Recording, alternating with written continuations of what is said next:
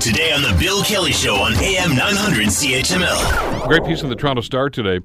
Andrew Scheer shows staying power even if voters don't yet know him. Tim Harper, of course, is a freelance writer and editor, and uh, he wrote the piece, and uh, he joins us on the Bill Kelly Show. How are you doing this morning, Tim? Good morning, Bill. How are you? Great, great to have you with us here today. Uh, Scheer is an interesting guy, uh, and uh, the piece uh, I think really points this out that he's on, been on the job a little more than a year. Uh, there's never going to be any Scheeromania, is there? But I mean, he, he, is it steady as she goes? Is is that the way you look at that, what he's done so far? Well, he certainly protected uh, the uh, voter support that he inherited. Uh, if you look at the numbers from the last election, he's uh, he's got the conservative base. Uh, he may have built a point or two on that, uh, uh, based on whatever poll you want to look at now. But um, the, the interesting thing about Andrew Scheer is, uh, while he's not well known, which is not unusual for opposition leaders, newly minted opposition leaders between elections. Um, those who uh, have observed him, um, there's nothing about him that is, is that is really unlikable. He's not a polarizing figure like Stephen Harper was, and the Liberals have been, I think, unsuccessful in trying to paint him as Stephen Harper with a smile as they as they've been trying over the spring session. Um, because he he just he seems like a very affable guy. He looks like uh, you know your neighbor uh, firing up the grill and putting a, a couple of burgers on uh, with you know with the apron and the spatula. Well, which led to those commercials that they ran a few months Yeah. ago, which I thought maybe went a little bit too far to that direction. I mean, I, you know, I thought I was watching the beginning of Leave It to Beaver.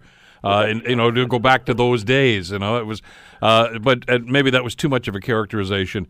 But uh, but you're right. I mean, it, it, it, it, it's it's hard not to, to say, well, you know, there's nothing wrong with the guy. I mean, you know, he's he's not outlandish. I mean, there are some people in the caucus and some people in in, uh, in Parliament Hill that can be a little obnoxious during question period. He's forthright, uh, but he doesn't seem to, to, to go over that line that some other people have done.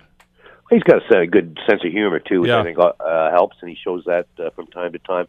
You know, but it's it, here's the question. You know, uh, he's an affable guy. Uh, there's nothing I don't like about him. You, you, you, kind of shrug your shoulders when you say that. I, I'm not I'm not sure the fact that hey I don't dislike this guy is enough to get elected as prime minister. I I uh, I, I frankly Bill been a little surprised at his uh, polling numbers staying consistent. Uh, he's essentially even with the Trudeau Liberals, and we're, uh, you know, when the House comes back in September, we're basically into a year-long unofficial election campaign. So he he has shown staying power, but um, I, I'm not quite sure how to read the polls. I don't know whether this is uh, um, discontent with uh, Justin Trudeau uh, uh, building some of the support for Scheer that voters are parking there.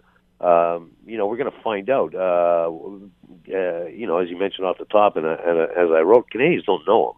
Yeah. Uh, when they get to know him, we'll, we'll see if we uh, if they like him. But you, you can look at polling data now, and you still see four out of ten respondents saying, uh, "I don't know enough about the guy to tell you whether he's doing a good job or a bad job." So. Uh, you know, there, there's a there's a huge gray area there that uh, uh, an empty canvas that still has to be sketched. But when you look at those numbers, and, and I agree with you, it's it's very difficult to read anything into them because there's uh, there's some solid numbers there, but you know they are creeping up. At one point, I guess through the course of uh, the early spring, uh, the the PC the Conservatives rather were actually ahead of the Liberals at one point. But do, do those incidents where that happened, Tim, uh, not coincide very closely with Trudeau's Aga Khan trip and then the trip to India, where an, there was an awful lot of talk about Mr. Trudeau at that time, and and it was just okay anybody but Trudeau at that point, and they're just seeing that's when the numbers started to sag. Yeah, I don't know if anybody outside the Ottawa bubble notices, but the the, the Conservatives uh, did a very good job of keeping the India trip um, uh, bubbling and keeping it uh, at least in. They may not get credit for what they're doing in question period, but during that period, uh, post uh, India trip, they did do a very good job of keeping that uh, in the news cycle. So yeah, you're absolutely right. The the, the polling data indicates that uh, it, it's being driven up or down for Scheer based on um, what Trudeau's doing. Uh, Tru- uh, the prime minister just got a, a recently a, a, a bump um, after uh, the dust up with uh, Donald Trump at the G7. Um, it'll come back down. Uh, that's it's not sustainable. That was looks like a, a quick burst.